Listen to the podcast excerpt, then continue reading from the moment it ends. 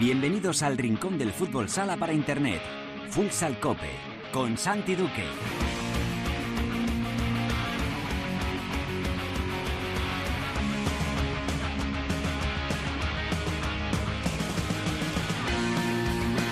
Hola, ¿qué tal? Bienvenidos a Futsal Cope, la casa del fútbol sala en cope.es. Hoy alcanzamos el programa número 327, es el séptimo capítulo de la décima temporada en este espacio reservado a todos los amantes de este deporte. Ya lo sabes, nuestro rinconcito exclusivo para hablar, sin mirar el reloj, de fútbol sala.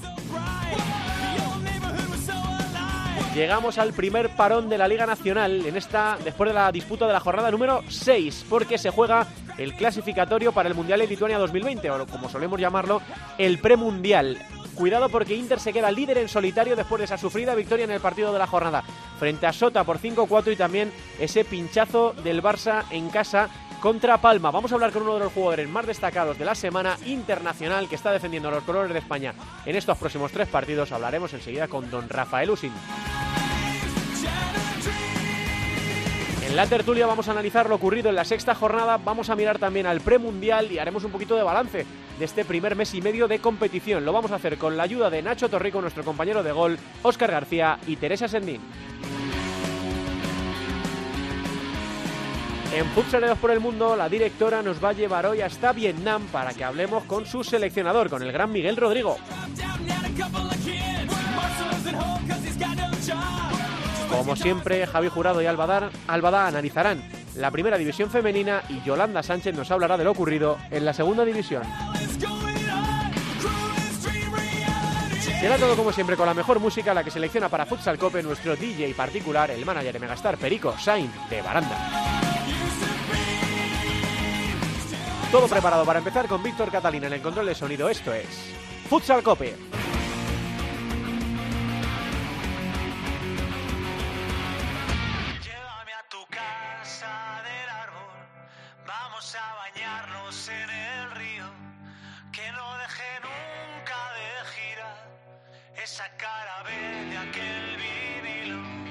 La primera división en Futsal Cope. Yo sigo aquí escribiendo canciones, ni feliz ni perdido. Nunca estoy más de siete noches en un mismo destino.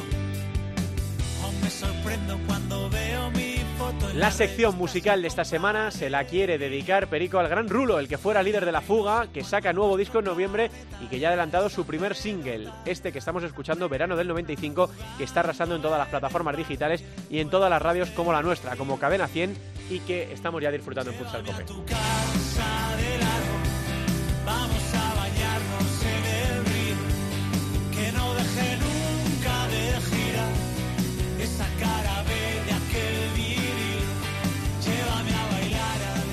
Ha venido a visitarnos hoy a los estudios una estrella de la televisión, Nacho Torrico. Hola Nachete, ¿qué tal? Buenas tardes. Hola, Santi, ¿qué Y tal? que podía haber sido estrella del fútbol sala también. ¿Dónde se truncó tu carrera, Se truncó cuando era infantil, yo creo, más o menos, con los 11 años. Más o menos cuando empezó, ¿no? Sí.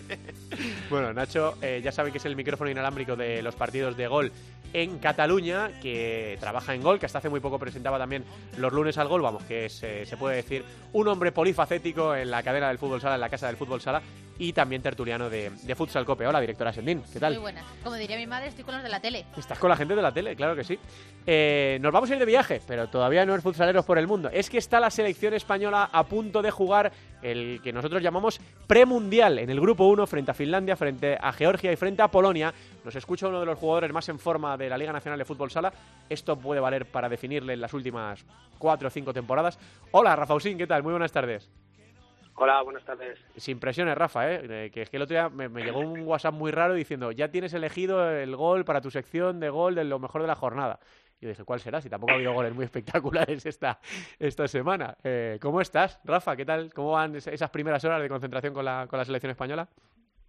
Muy bien, feliz. La verdad que ya estamos totalmente adaptados aquí a, a los entrenamientos, ya al sistema de trabajo con, con Fede y bueno, la verdad ya que con muchas ganas de, de mañana empezar a competir.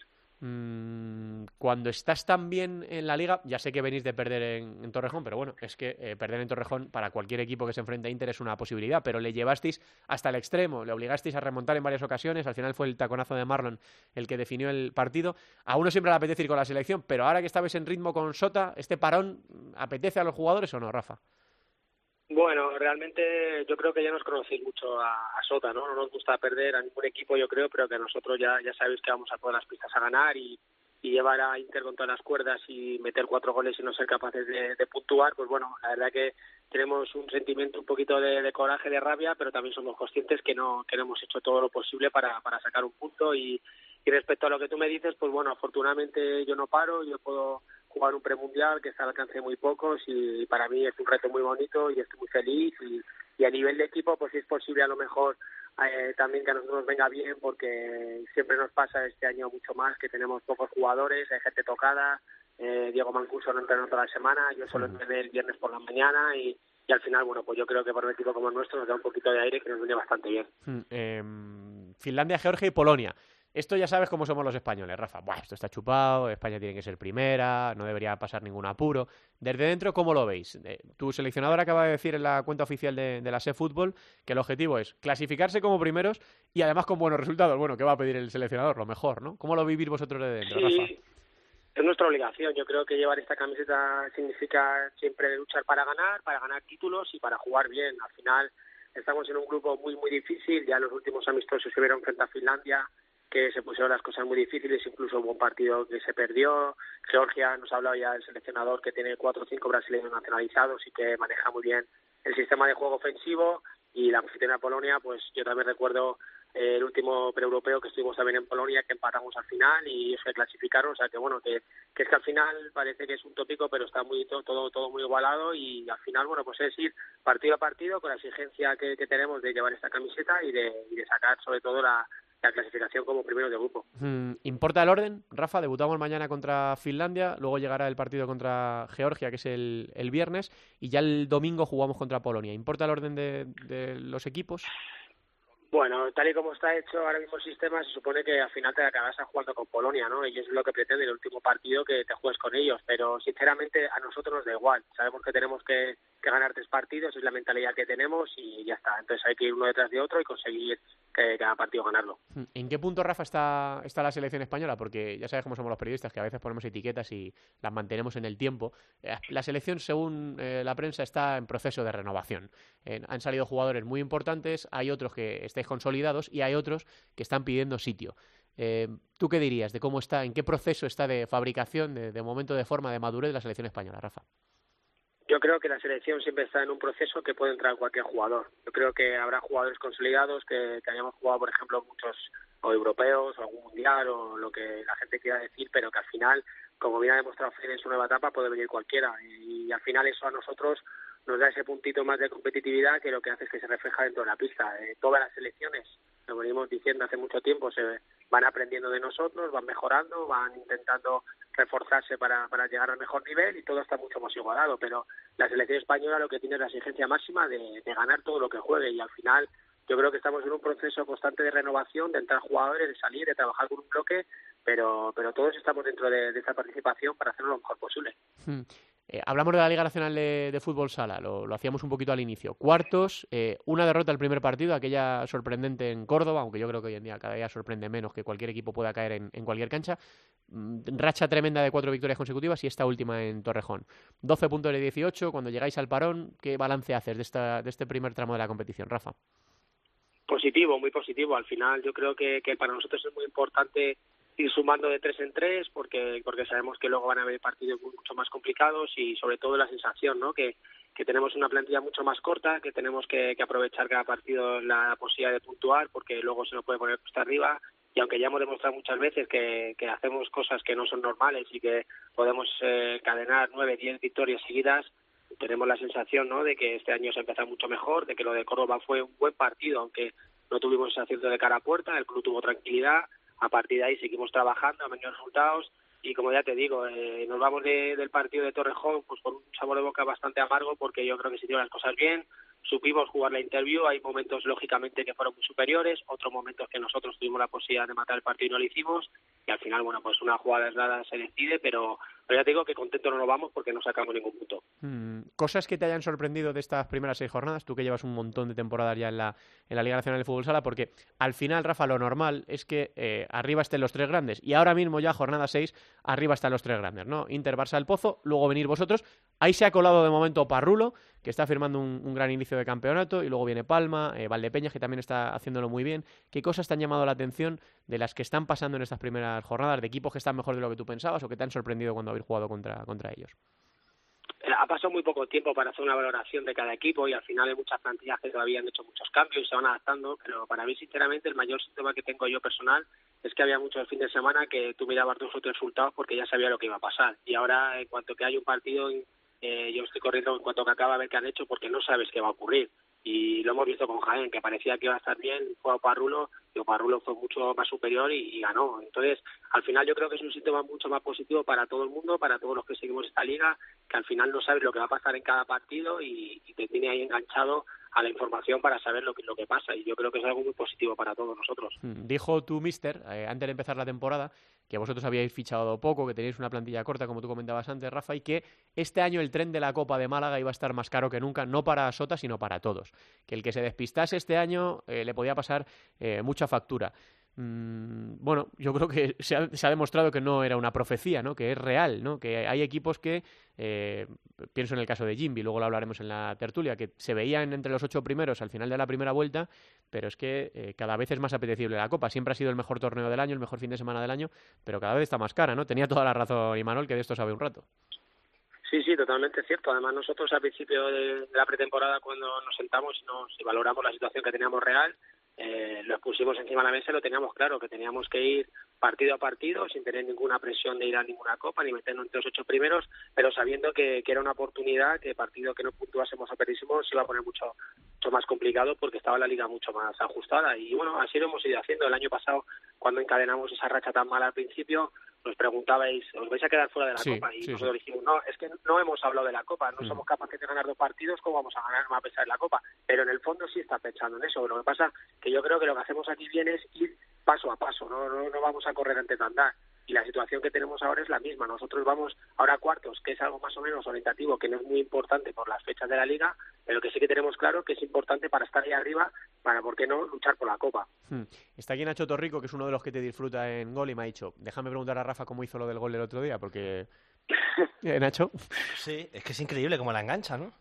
No se sabe. sí, bueno, la verdad me la, me la han preguntado muchísimo. Yo soy sincero, cuando así es sé que, lanza esos balones arriba, yo salgo corriendo, veo que, que gano la espalda a mi marcador. ¿Sabías que Jesús estaba donde estaba, Rafa? Porque claro, encima es vaselinón.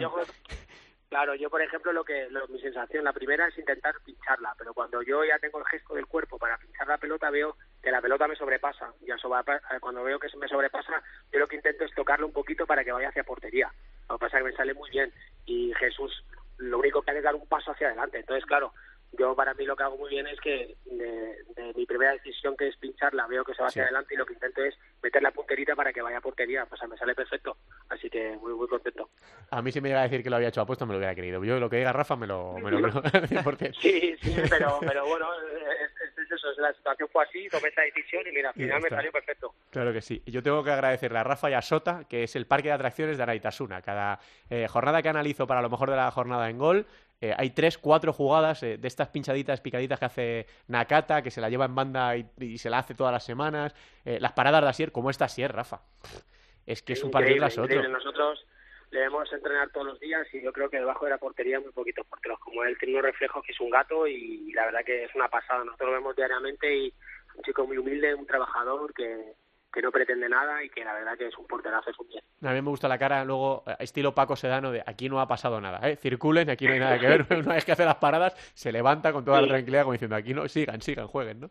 Sí, sí, tendrá 35 años y se queda con la misma cara.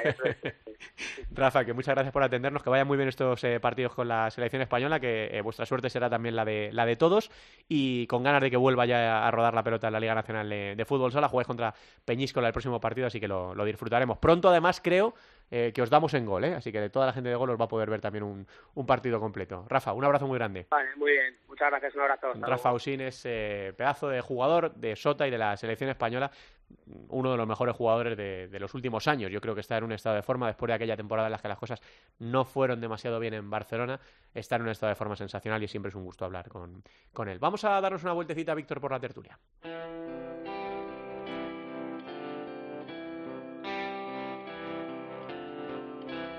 ¿Cómo voy a hacer que el corazón no te duela?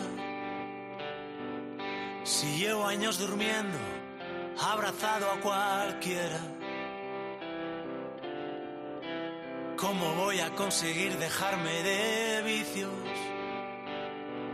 Si tengo menos voluntad que tu abogado de oficio.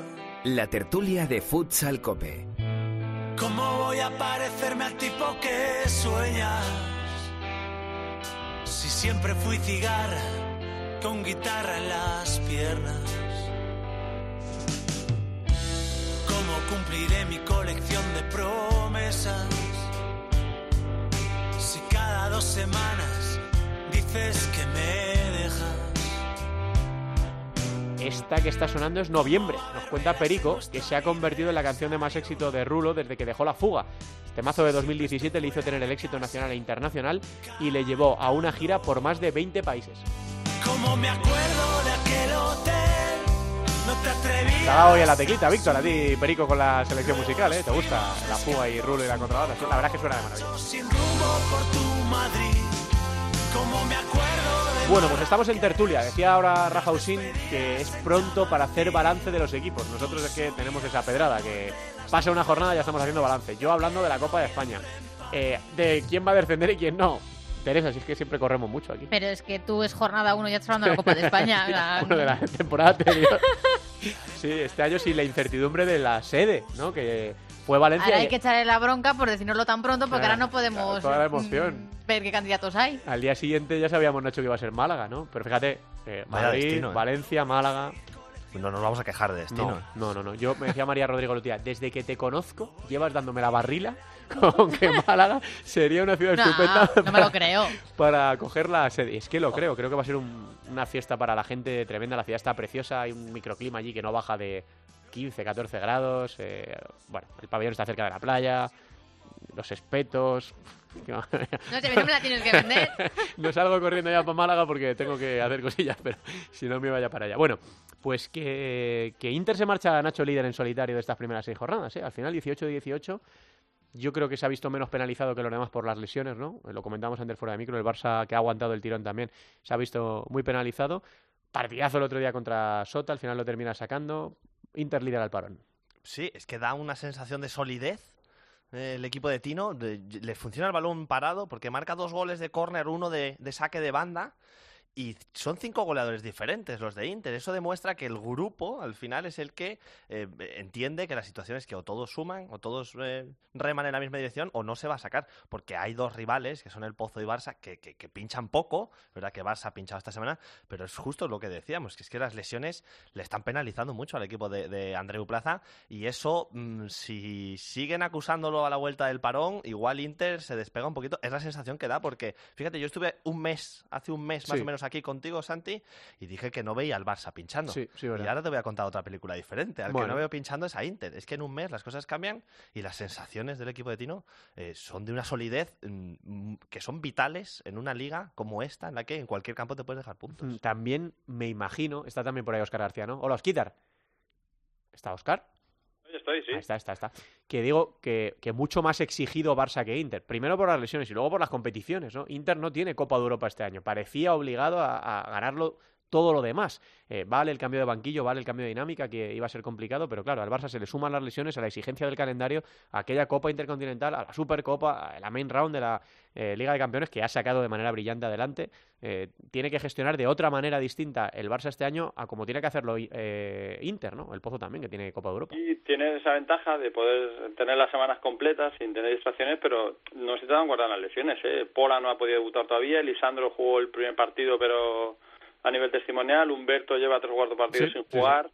El otro día viajaron a Santa Coloma con 11 jugadores unidos de la cantera, sin Ricardiño. O sea, las bajas yo creo que también le están, lo están acusando. Pero yo creo que el equipo está bien, eh, tiene que corregir bastantes cosas. El otro día contra Sota me parece que hizo un partido muy completo, eh, con muchos errores eh, individuales. Al final es lo que le acaba obligando a llegar al final. Que al final, los, con 2-0, cuando parece que tiene el partido controlado, comete dos errores muy gordos atrás. Yo creo que el penalti de Marlon también es otro error importante y eso le, le condena. Pero sí que parece que ha cambiado ese chip de que a falta de cinco minutos se iba perdiendo. El año pasado le pasado varias veces y no fue capaz de darle la vuelta. Y el otro día sí, el otro día sí que sacó ese carácter, sí que cuando iba por debajo apretó y se acabó llevando la victoria. Y de momento los primeros pasos son, son importantes. Yo creo que el de Palma y el de Osasuna son exámenes parciales que tienen el valor que tienen y que habrá que ver ahora cuando vengan el Pozo y Barça, que son los, los verdaderamente gordos, es ver si el equipo está preparado del todo. Yo creo que ha empezado muy bien, siempre es mejor empezar ganando que perdiendo, evidentemente, pero hay que verle cuando la exigencia sea máxima. Yo no sé, Óscar, ¿eh? si estarás de acuerdo conmigo, pero a mí no me parecen las mismas lesiones las que tiene Barça que las que tiene Inter. Es verdad que, que a Santa Coloma eh, fue con, con 11 jugadores, como bien dices, con 10 del primer equipo, pero, pero sí que las lesiones están un poco más repartidas. Es que en Barça, sin Lozano, sin Aicardo, sin Marcenio, solo está Boyis. Claro, y Esquerdiña, pero Sí, me hablas refiero de a- cierres, ¿no? eso es, de, de, de lesiones que afectan a una posición concreta, y eso el Barça. El, el, Pozo, el Inter pierde a sus dos pibos, a Humberto y a, y a Lisandro. Sí, pero y esta jornada marcan cinco jugadores diferentes. Sí, no, sí, no, lo- te lo está sacando y además eh, eh, también tiene la ventaja, entre comillas, que eso también yo creo que psicológicamente toca, de que no son lesiones traumáticas como pasa la de Esquerdiña, que de repente ves, ¡pum!, se te Sí, rompe. Y o dices, ostras, son jugadores que prácticamente no han arrancado la temporada y que entonces, pues quieras que no, en cierto modo, psicológicamente asumes, no están. Pero yo creo que, que Pola es una- un jugador muy, muy importante para el equipo, que además eh, le da ese punto de carácter, ese punto de, de agresividad que muchas veces es necesario en la defensa, sobre todo un equipo que, se está basando en la defensa.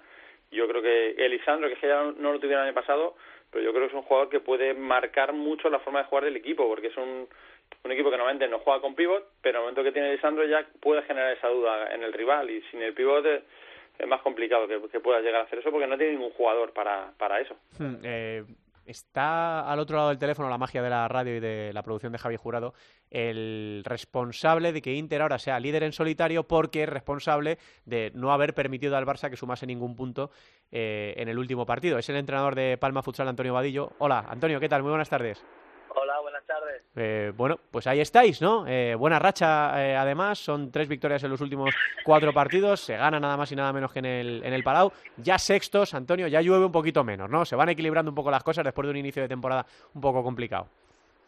Sí, bueno, sobre todo lo que nos ha pesado fue la derrota de la primera jornada, ¿no? En casa contra Levante. La hemos ido arrastrando, el calendario que, nos había, que nos había tocado era bastante complicado para recuperar esos tres puntos fuera de casa. Pero bueno, eh, teníamos las tres salidas consecutivas de Inter, Pozo y Barça.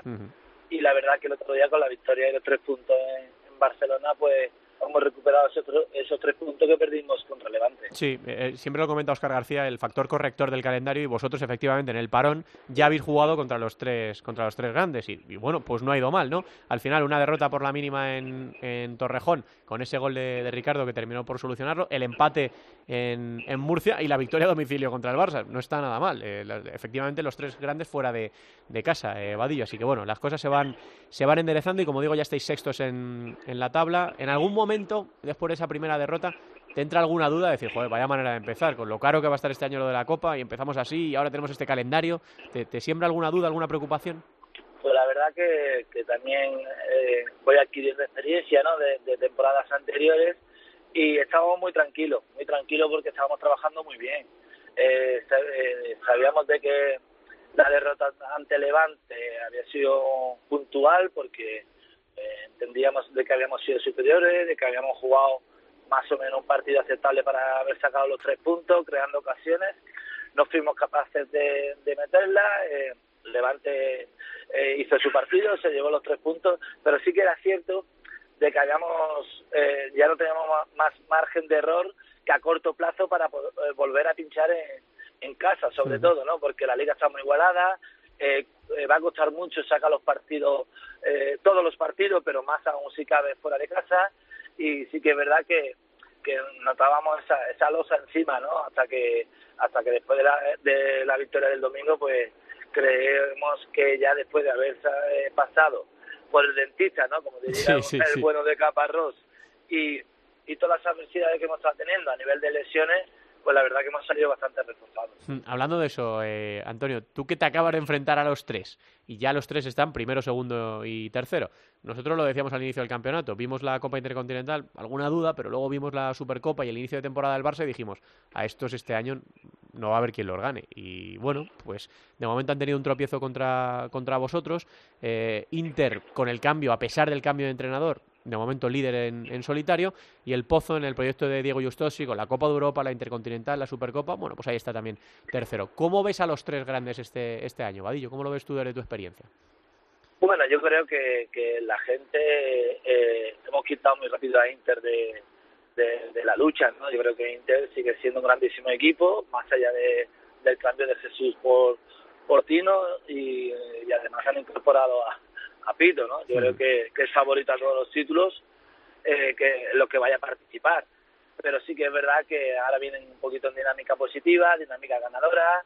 Eh, yo veo al Barça que también se ha reforzado, aunque sea solo con un fichaje con Daniel, creo que se ha reforzado muy bien y veo al Barça un poquito por encima de, de todos, ¿no? Pero bueno, eh, partiendo como favorito, creo que Inter y Barça son los claros favoritos para llevarse los títulos aquí eh, a nivel nacional. No te molesto más, que sé que vas en, en ruta. ¿Para qué estáis vosotros, eh, Antonio, esta temporada? ¿Qué, qué objetivos tenéis como, como Palma, más allá, ev- ev- evidentemente, perdón, de estar en Copa y estar en playoff? Eh, que cuando te acuestas por las noches, ¿con qué te permites soñar? Bueno, nosotros lo que nos gusta es darle por culos, ¿no? A, esto, a lo, a lo grande, ¿no? En las fases finales, sobre todo, ¿no? Evidentemente sabemos que a 30 partidos se nos puede hacer cuesta arriba porque porque al final eh, vamos a tener nuestro nuestro bajón y sí que en las fases finales, pues que son campeonatos cortos, tanto en playoff y sobre todo Copa de España y Copa del Rey, pues eh, entendemos de que a un solo partido estamos en disposición de, de poderle ganar, ¿no? A lo mejor no al 50-50, pero creo que ahora mismo nosotros eh, hemos dado un paso muy importante, que es a nivel mental, a nivel de madurez deportiva, y creo que ya lo demostramos el año pasado, y sin ir más lejos, eh, con estas tres salidas como tenemos consecutivas con los tres grandes. Vadillo, que te agradecemos mucho la, atención, que haya mucha suerte y que nos alegramos de, de ver a Palma eh, recuperando el vuelo y ahí peleando con, con los mejores. Un abrazo grande. Venga, un abrazo, muchas gracias. Vadillo, el entrenador de Palma, eh, una delicia siempre escucharle. Estabas a punto de hablar, eh, Teresa, de la situación de los grandes en estas primeras seis jornadas. Yo creo que ya lo hemos hablado varias veces de que a pesar del cambio de banquillo en Inter, el, el- se han basado en asentarse en, en la parte de atrás y a partir de ahí tirar para arriba y de momento es la fórmula que le está sirviendo para sumar los puntos que muchas veces ha hablado que igual el juego no era del todo mm, vistoso o no era lo que la magia que estábamos acostumbrados de, de Inter pero al final lo que cuenta es que están líderes que están empezando un proyecto nuevo y hay que asentar bien esas bases para que luego lleguen los, los resultados y de momento los resultados están ahí. Hmm, Del resto de cosas de la jornada, chicos, ¿qué, qué queréis comentar? Bueno, me decía Nacho cuando llegaba, tenemos que hablar de lo de Jimby, ¿no?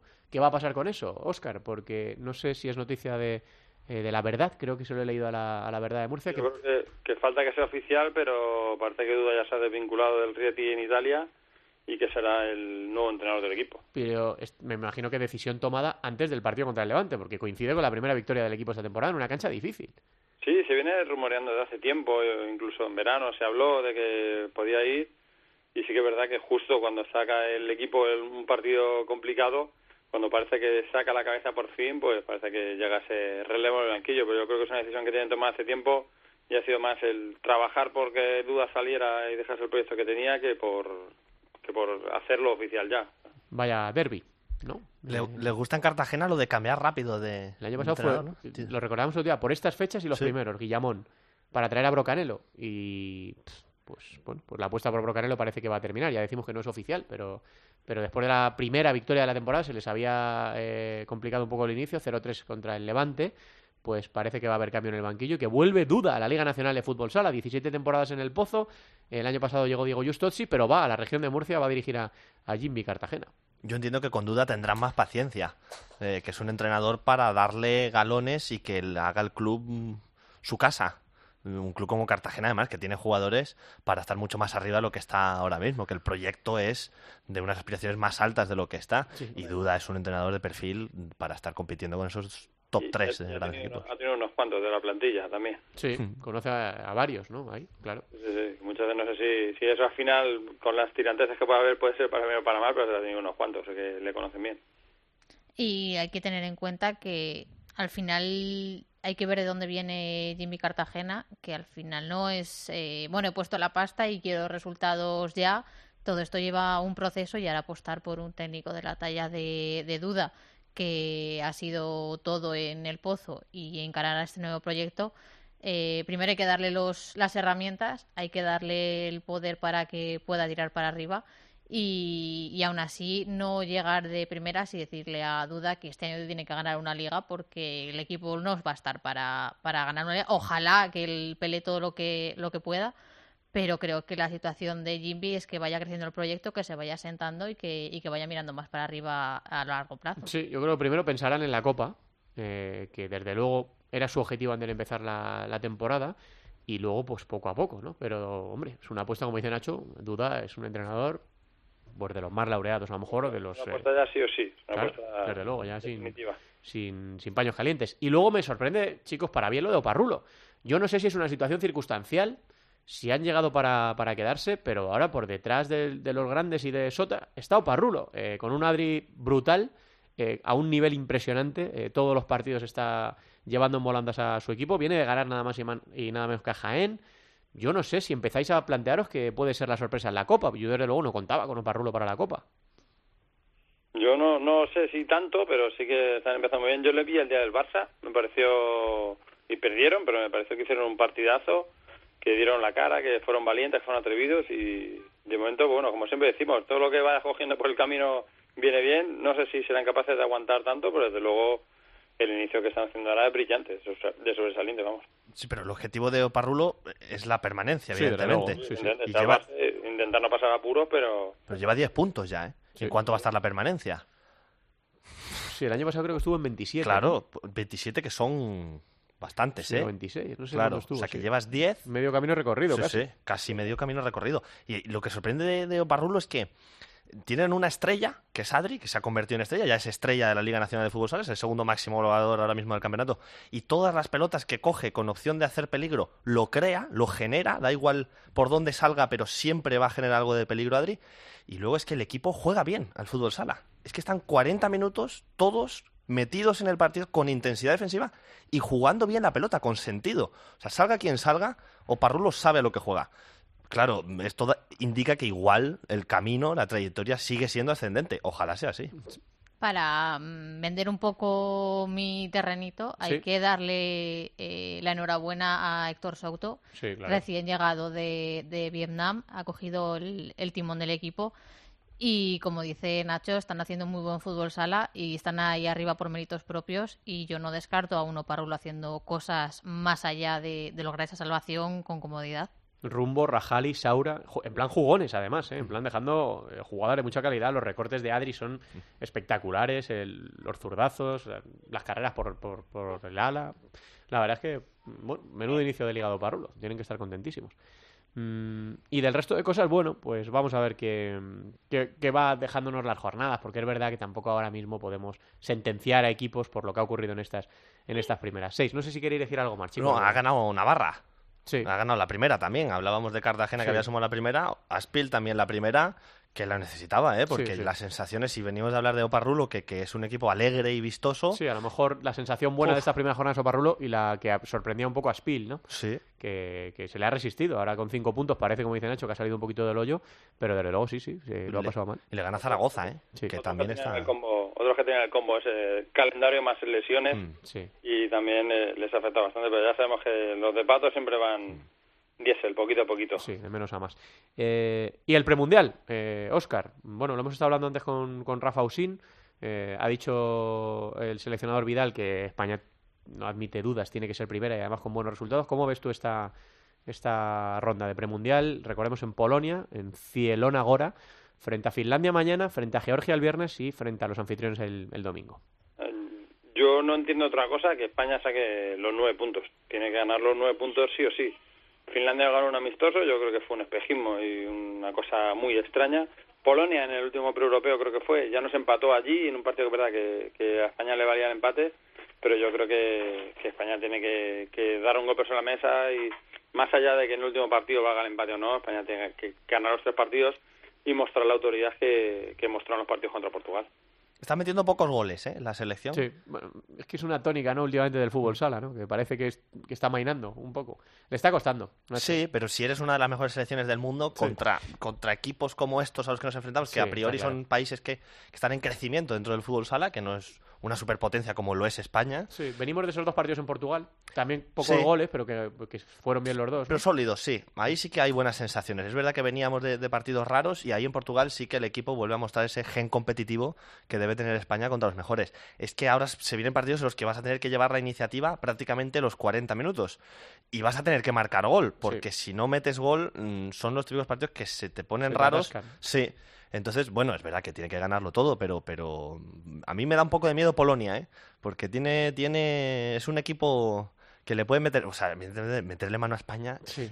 Es que decirlo, sí. es que me escucho a mí mismo y me parece una locura. Como pero- decía Rafa Usín, si ambos ganan los dos, que todo parece abocado, ¿no, Hmm. Oscar? A eso, ¿no? Sí. Pues eh, el domingo a las 8 en Cielón Agora, en el Municipal Hall este, pues hombre, eh, fácil no va a ser, ¿no? Aquí fácil ya no es nada, pero, pero hombre, yo entiendo lo que dice Nacho y lo que dice Oscar, que España debería, ¿no? Sacarlos adelante. De hecho, el propio seleccionador ha dicho que quiere ganar todos los partidos y además hacerlo con buenos resultados. Lo que no sé qué opináis de lo que le preguntaba Teresa a Rafa, de en qué punto está ese proceso de renovación de la selección española, de, de- de que se han ido jugadores muy grandes, de que están otros jóvenes eh, como Juan Emilio, por ejemplo, despuntando y que hay otras leyendas ya consolidadas como Rafa Usín, ¿no? Yo creo que desde el último mundial venimos hablando de esa Claro. reestructuración, de esa renovación de, de plantilla y de esas rotaciones. Y siempre acabamos en la misma conclusión de que tanto Venancio en su época como ahora Fede Vidal tienen sus pasillos de seguridad, tienen sus jugadores tipo y con ellos hace el equipo y muy pocos cambios, muy pocas rotaciones, eh, bien por lesiones o bien por algún estado de, de forma un poco más llamativo que otros. Eh, son las pequeñas licencias que se da para modificar esos, esos equipos. Pero si ahora mismo cierras los ojos y dices, dame la lista para el Mundial, mm, salvo que haya alguna lesión, te salen de corrido. Hmm. ¿Qué dices, Oscar? No, que ha convocado a 27 y yo creo que de aquí al Mundial de esos 27 no se va a salir. Al final tenemos esta lista de 15 a los que habría que sumar Sergio Lozano, Aicardo, Pola y Miguelín. Eh, tenemos 19, pues yo voy más allá. De estos 19 meto a Barrón como tercer portero.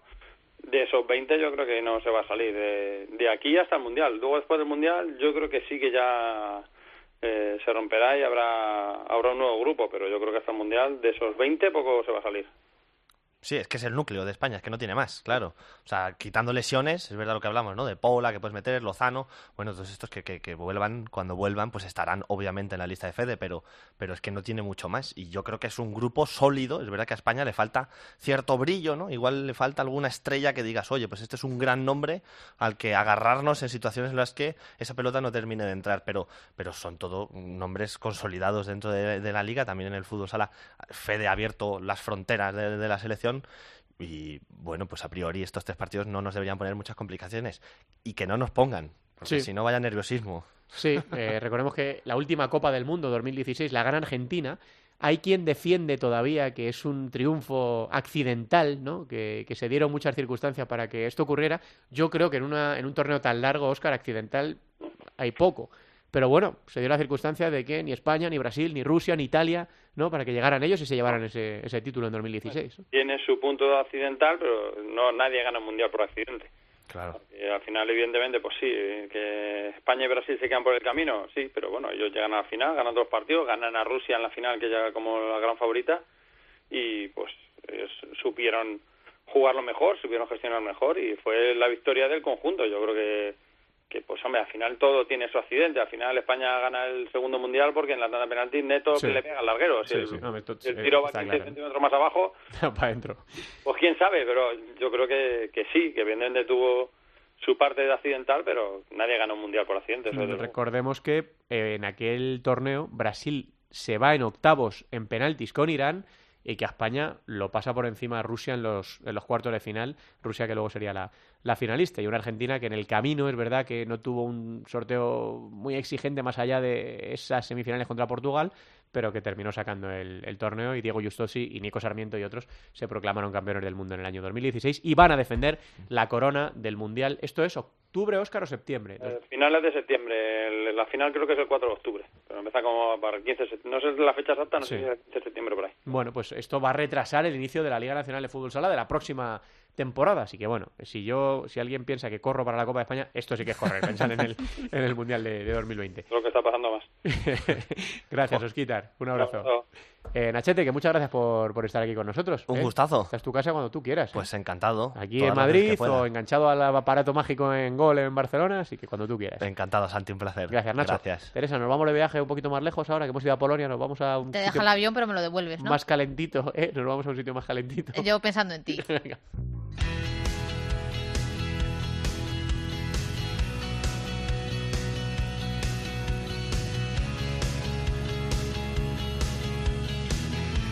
En Futsal Cope, futsaleros por el mundo.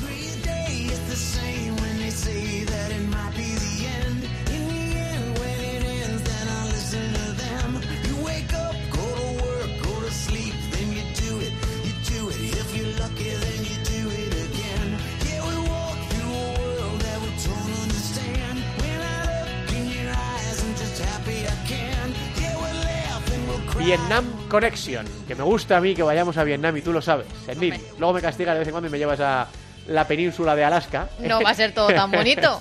Hay que dar un poquito a Y además con todos. un buen amigo de este programa, hombre. por supuesto. Y además eh, por un buen motivo, porque están, estamos pendientes de esas clasificaciones para la Copa de Asia y peleando por esas plazas tenemos a la selección de Vietnam que acaba de finalizar su encuentro ante Malasia y nuestro corresponsal en Vietnam no puede ser otro que el seleccionador de la, del propio país, Miguel Rodrigo. Miguel, ¿qué tal? Muy buenas, fin, chao. Eh, como diría aquel, minuto y resultado del partido. Hemos ganado 4-2 a Malasia, eh, pero ha sido insuficiente para quedar primero de grupo porque Indonesia ha sorprendido y ha goleado 8-3 a los australianos. La Indonesia que entrena Kensuke, Kensuke Takahashi, Sí, Kensuke. japonés que estuvo conmigo en Segovia y que ganó conmigo dos copas, dos copas de Asia. Les ha hecho crecer muchísimo, ha sido una gran sorpresa y eso nos obligaba a nosotros a ganar de cinco. Hemos arriesgado con portero jugador y al final solo hemos podido ganar de dos. Y ahora eh, nos cruzamos en el camino de un viejo amigo. ¿Me quiere conocer? ¿O sea, me quiere sonar? nos cruzamos en el camino de Tailandia, la gran favorita.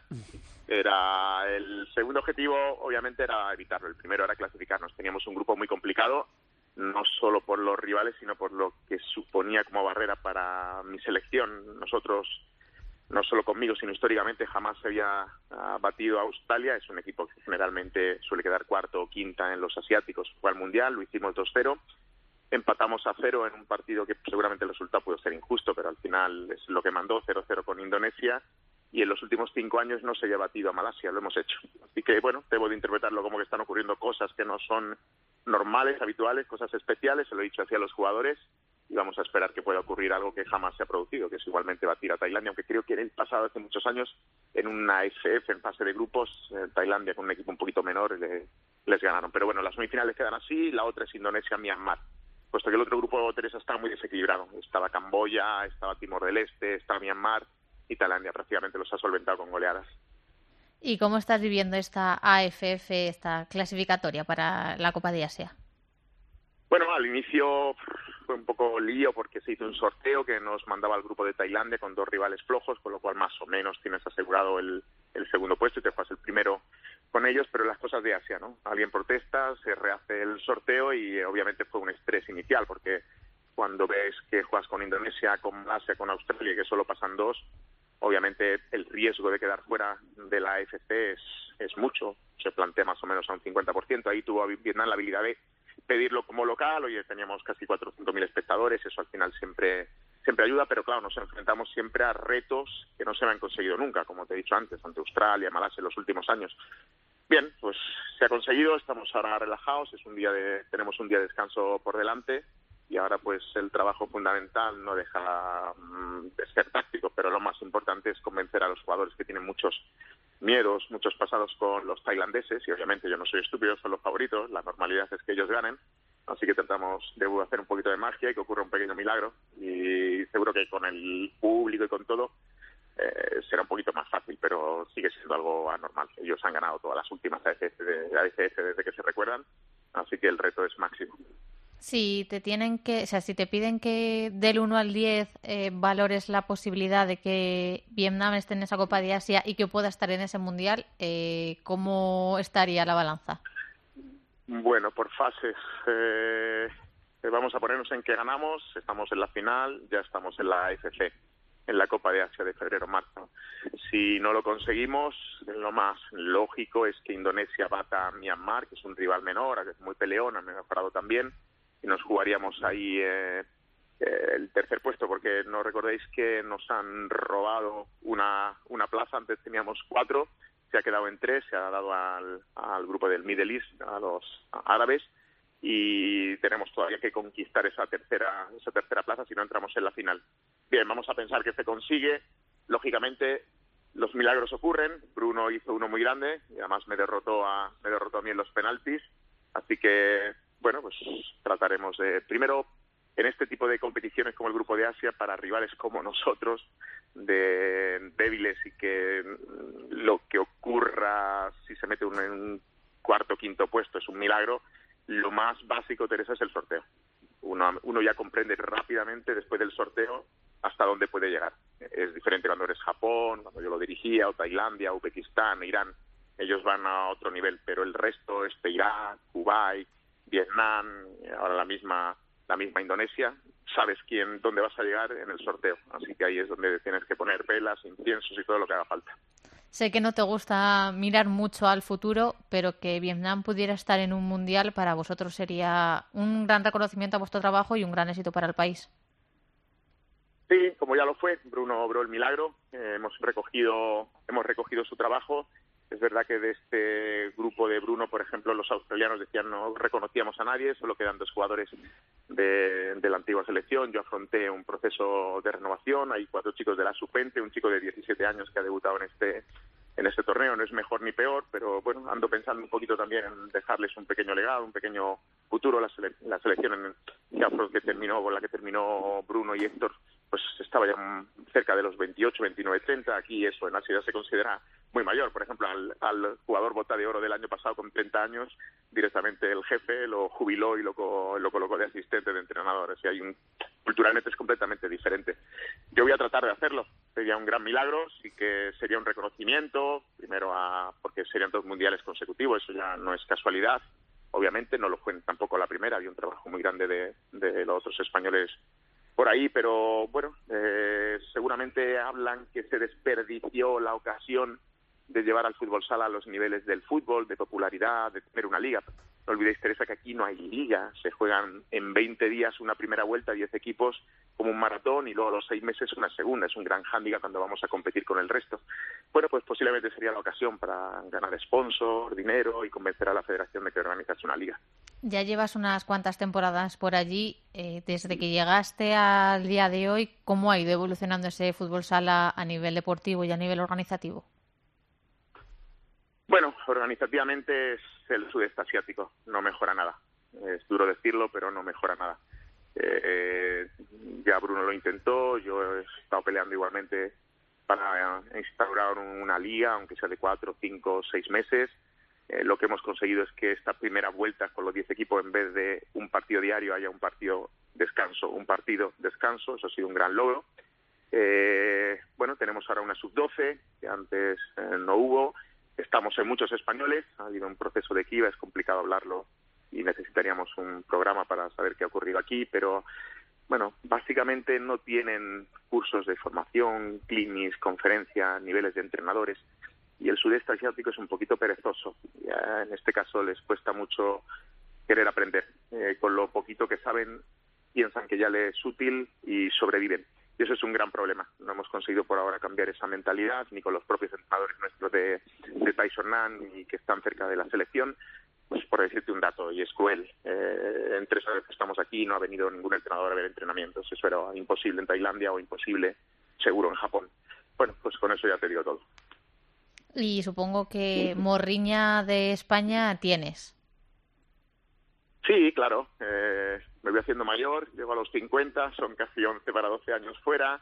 Este año mi familia está en España porque, bueno, ante el riesgo, después del sorteo de esta AFF eh, y el riesgo de pasar a la AFC y no pasar al Mundial, no quería cambiar a los pequeñajos, que ya no son tan pequeños, tienen 15 y 12 años de colegio, así que ellos están en, en casa. Eso, de alguna manera, pues te hace un poco replantearte hasta dónde quieres llevar tu carrera en el extranjero y si es tiempo de volver.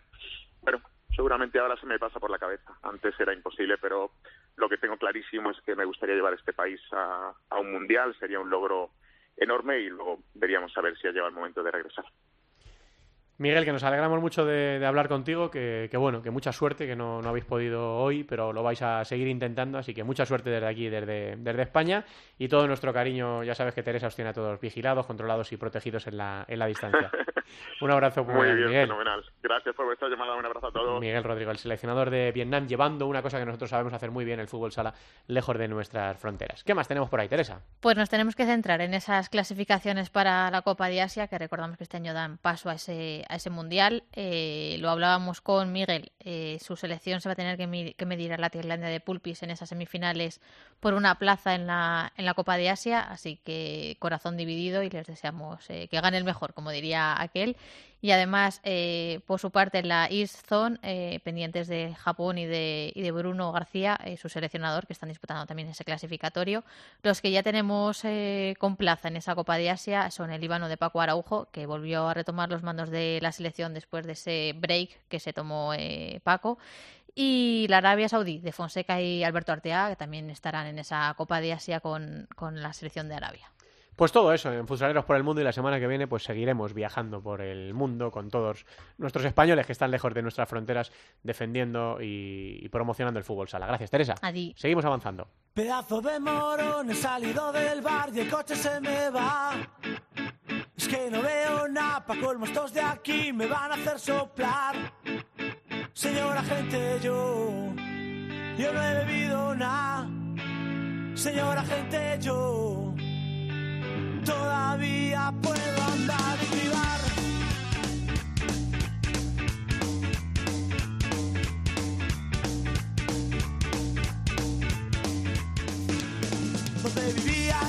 Primera división femenina de fútbol sala, Javier Jurado Merino. Hola Javi, ¿qué tal? Buenas tardes. Saludos, ¿qué tal? Duque Cuadrado, Santiago. Pues muy bien. Bien, ¿verdad? Aquí con Rulo y la contrabanda. Bueno, este tema ya, pedazo de morrón, ya es de la época de la fuga.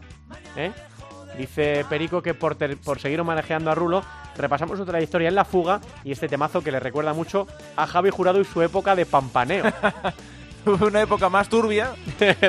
que diría el señor lamentable, ¿no? Roberto sí, Mila. Sí, sí, sí, una época más turbia. Sí, muy acorde, muy acorde cuando lleva, traía la radio la camiseta de, de Borning y esas cosas. Sí, sí, sí. bueno, pues te la dedica a ti, Perico. Javi, Oh, para pues el femenino. Todo un placer. Eh, Albada, muy buenas. Hola, buenas tardes. Bueno, eh, eh, la semana ha venido bastante tranquila en el, en el femenino, lo que pasa que eh, aquí tenemos tres equipos que están tirando del carro, que son los, eh, los habituales, Futsi, Burela y Orense, y decimos ya los habituales porque son seis semanas, seis victorias, con Alcorcón, que ha sumado, por cierto, también su quinta victoria eh, fuera de casa ante en cancha de Leganés, en el derby madrileño, que se saldó con victoria 2-3 para el equipo alfarero. Así que, eh, Alba, una sexta jornada en la que los eh, tres de arriba van a seguir marcando el paso y de qué manera. Seguimos expectantes a que lleguen, empiecen a venir esos enfrentamientos directos entre ellos para ver qué es lo que ocurre en lo más alto de la clasificación. Y también de esta sexta jornada.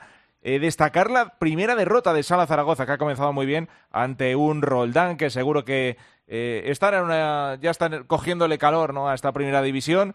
Eh, que a pesar de ese partido menos ya ha sumado su tercera victoria hasta ahora mismo justo en el ecuador de la tabla. Así que, Alba, lo dicho, esperar que sigan las jornadas y lleguen esos enfrentamientos directos. Bueno, la verdad es que mm, la vida sigue igual, ¿no? Podríamos titular así la jornada, porque Fuchi, Burela y Ourense eh, han jugado seis partidos, han ganado los seis, 18 puntos. Creo que, que bueno, que encima los datos de Fuchi, que lleva 42 goles a favor, eh, son brutales y, y solo ocho en contra. Creo que eso dice mucho también de, la situación en la que está el fútbol sala femenino, en el que hay eh, en este momento tres equipos eh, por encima de, del resto, pero eh, como dices tú, pues esperando un poco esos enfrentamientos directos, porque es cierto que, que los equipos a los que se han enfrentado, aunque es cierto que podrían haber perdido algún punto, pues bueno, de momento eh, han conseguido todo victorias. Es cierto que quizá la próxima jornada Urense que se enfrenta a Sala Zaragoza, que acabas de comentar que, que había eh, cosechado su primera derrota, esa era Zaragoza que empezó muy bien, que lo dijimos la semana pasada, que eh, el año pasado acabó muy mal o, salvándose en el último suspiro de, la temporada. Este año ha empezado muy bien y, vamos a ver ese enfrentamiento, ¿no? Porque Urense ya va a empezar a, o ya van a empezar a, pasar los equipos que están en la zona alta de, de, la tabla y ahí es donde tienen que demostrar que realmente son eh, ese equipo que, que va a seguir los pies, eh, o sea, los pasos de, de Futsi y de Burela, que siempre lo hablas con cualquier persona que, siga un poco el fútbol sala femenino y sabe que, que por las plantillas que tienen pues están quizá un paso más eh, por delante del resto. Mm, y también ese Burela Roldán que tenemos este próximo fin de semana donde se van a enfrentar dos de las mejores defensas de lo que llevamos de momento de temporada. Sí, bueno, Roldán eh, ya sabemos por la trayectoria que tiene y Burela por lo que estamos comentando, ¿no? Porque es que no ha perdido ningún partido y solo le ha, encajado cuatro puntos, con lo cual es muy difícil eh, perder, eh, o sea, que pierda Burela, es muy difícil marcarle un gol por el equipo que tiene, por, por lo muy trabajado que está eh, en defensa, en ataque, eh, por la portería, que tiene dos porteras tremendas y bueno Roldán eh, que viene en una buena racha vamos a ver si consigue mantenerla o si Burela sigue en esto eh, que, que nos tiene habituales que es cosechar otra victoria. Mm, eh, también esta jornada vamos a tener algunos enfrentamientos de, de, esa amplia zona media que tenemos en la clasificación. Tan solo destacar en el eh, aspecto negativo, en lo meramente deportivo, eh, que todavía Majadahonda y Alacant se mantienen con ese marcador de puntos a cero, no conocen ni tan siquiera lo que es el empate. En el caso de Majadahonda, eh, con un partido menos, pero es verdad que este año al equipo majariego también le está costando coger eh, calor con esta primera división, le está costando entrar un poquito. Y de ahí, por ejemplo, pues ese 1-7, ¿no? Ese derby frente al Futsi este fin de semana, eh, demasiado castigo, pero bueno, que no sé si. La liga es muy larga, hemos visto cosas remontadas luego en la segunda vuelta, sobre todo. Eh, pues de equipos que terminan al final salvándose en, la últimas, en las últimas jornadas sobre la tabla, pero bueno, que ahí están esos primeros malos partidos en este equipo, en estos dos equipos. Bueno, lo que hay que tener claro es que estamos en la jornada 7, eh, que se han, se han, jugado seis, que vamos a disputar la séptima, que queda muchísimo por delante y que evidentemente eh, los puntos que sumes ahora te van a venir muy bien de cara a final de temporada, pero eh, tienes margen de mejora y tienes una proyección eh, tremenda porque tienes un montón de meses por delante. Sí que es cierto que, que bueno, quizás eh, me sorprende más que que Shalok, Alacant y Majadahonda no hayan conseguido ningún punto, me sorprende que Universidad de Alicante eh, pues eh, lleve solo tres, ¿no? Que es sí, eh, este cinco de derrotas de seis partidos. Sí, claro, es... es... que es de estos equipos que siempre los nos tienen acostumbrados a estar arriba, a luchar y bueno, empezaron con una mala racha, es cierto que también se tuvieron que enfrentar a, a, equipos que ya están en la zona alta, como Futsi, como Urense, y que evidentemente esos ya se los han sacado de, de delante en esta primera vuelta. Así que bueno, es anecdótico porque sí que es eh, un equipo que suele estar en la zona alta y no estar en, la zona baja. Así que, bueno, como digo, eh, se va a disputar la jornada 7, queda mucho y creo que, que todos los equipos van a seguir demostrando que, que están capacitados para estar en la primera división, pero como este año encima descienden cuatro, pues hay que tener un poquito más de cuidado. Eh, Futsi recibe a Cidade, eh, Burela a Roldán, Orense a Sala Zaragoza y además Alcorcón recibe al colista Saloc Alacán, eh, Peñas Plugues recibe a Leganés, Universidad de, Alicante a Majada Honda, ojo aquí con este enfrentamiento, que lo iba a decir directo a estas alturas de la temporada, Ucam El Pozo Murcia Móstoles y Bilbo Pollo Pescamar es la completísima jornada. Eh, siete que nos espera este fin de semana y que Alba, eh, pues esperamos el miércoles que viene juntarnos Por de nuevo supuesto. para comentarlo. Por supuesto, y que la gente vaya a los pabellones y siga disfrutando del fútbol sala femenino. Sí, sí, sí. Eh, lo hace muy bien eso José Antonio Valle. El, eh, suele darle mucha bola a los vídeos, sobre todo Sí, con a los, goles. Sí. Un, un imperdible, un must eh, a los aficionados del fútbol sala en este país porque se ven joyitas, ¿eh?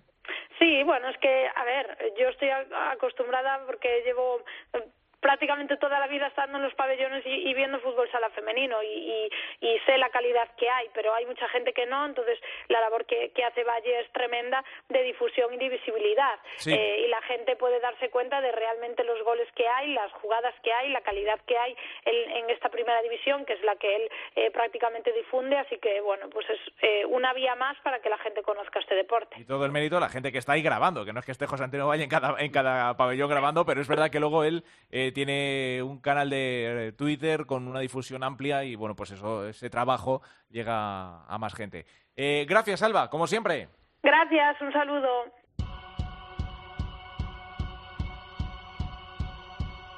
La segunda división en Futsal Cope.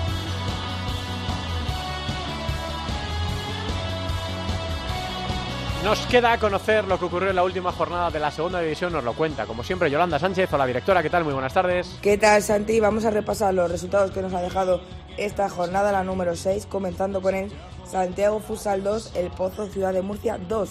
Empate que deja a los dos equipos en mitad de la tabla. El encuentro comenzó bien para el equipo local que se adelantaba en el marcador, pero a cinco minutos del descanso, Nito anotaba en propia puerta y llevaba el empate al descanso. En la segunda parte, Santiago volvía a adelantarse, pero en el Ecuador del segundo tiempo, Hugo Alonso hizo el definitivo 2 a 2. Frank Elche 3, Unión África Ceutí 2. El Elche se coloca cuarto tras vencer en casa al África Ceutí, equipo que se encuentra en zona de descenso. Fue un partido con bastante igualdad. Al descanso se marcharon ambos equipos a vestuarios con el 1 a 1 en el marcador, pero no fue hasta la segunda parte cuando el Elche consiguió adelantarse y consiguió la victoria. Bishoker un Antequera 3, Azulejo Moncayo Colo Colo 3. El Antequera empató en casa y sigue sin saber lo que es la derrota esta temporada. Los locales consiguieron adelantarse en el marcador, incluso colocando el 3 a 1, pero al descanso ya se marcharon con el 3 a 3, resultado con el que llegaron al final del partido. Noya Portus Apóstolis 6, Ciudad de Móstoles 3. El Noya sigue con su buena racha y goleó en casa al Móstoles. El conjunto gallego se marchó al descanso con el 3 a 0 a su favor. En la segunda parte, el Móstoles intentó reducir distancias y consiguió el 4 a 3, pero gracias al hat-trick de Antonio Diz, los tres puntos se quedaron en casa.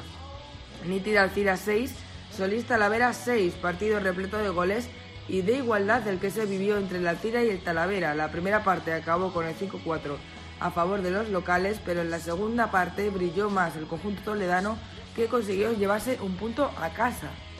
Software del Sol Mengíbar 1, Bisontes Castellón 1, empate que hace que el Mengíbar caiga a la segunda posición y el Bisontes se coloca fuera del peligro del descenso.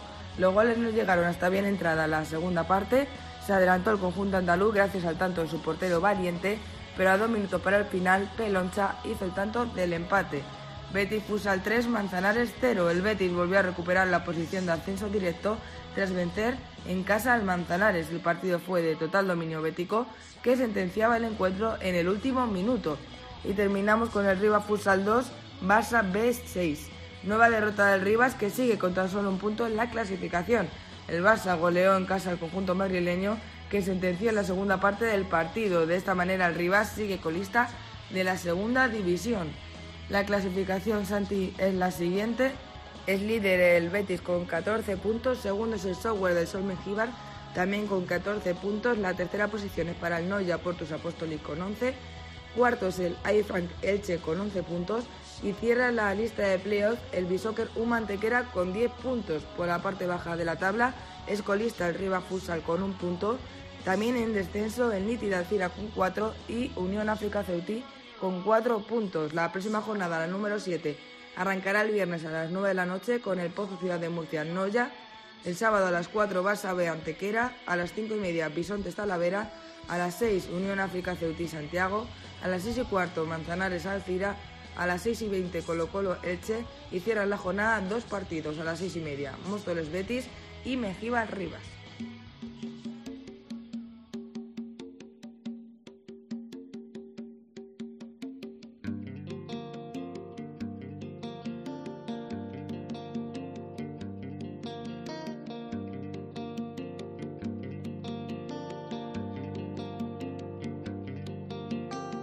Con mis canciones pa' aquí, con mis canciones pa' allá, pasa deprisa la vida.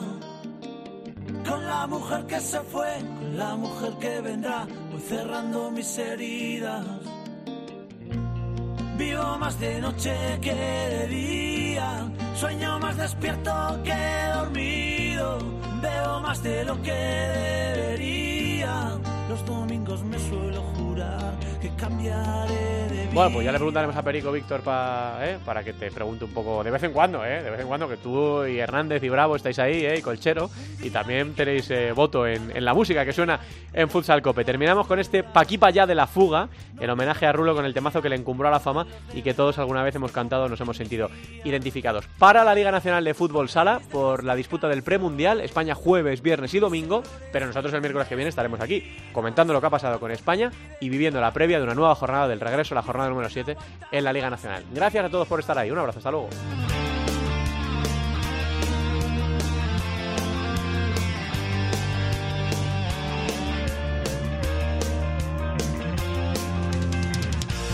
Vivo más de noche que de día, sueño más despierto que dormido, veo más de lo que.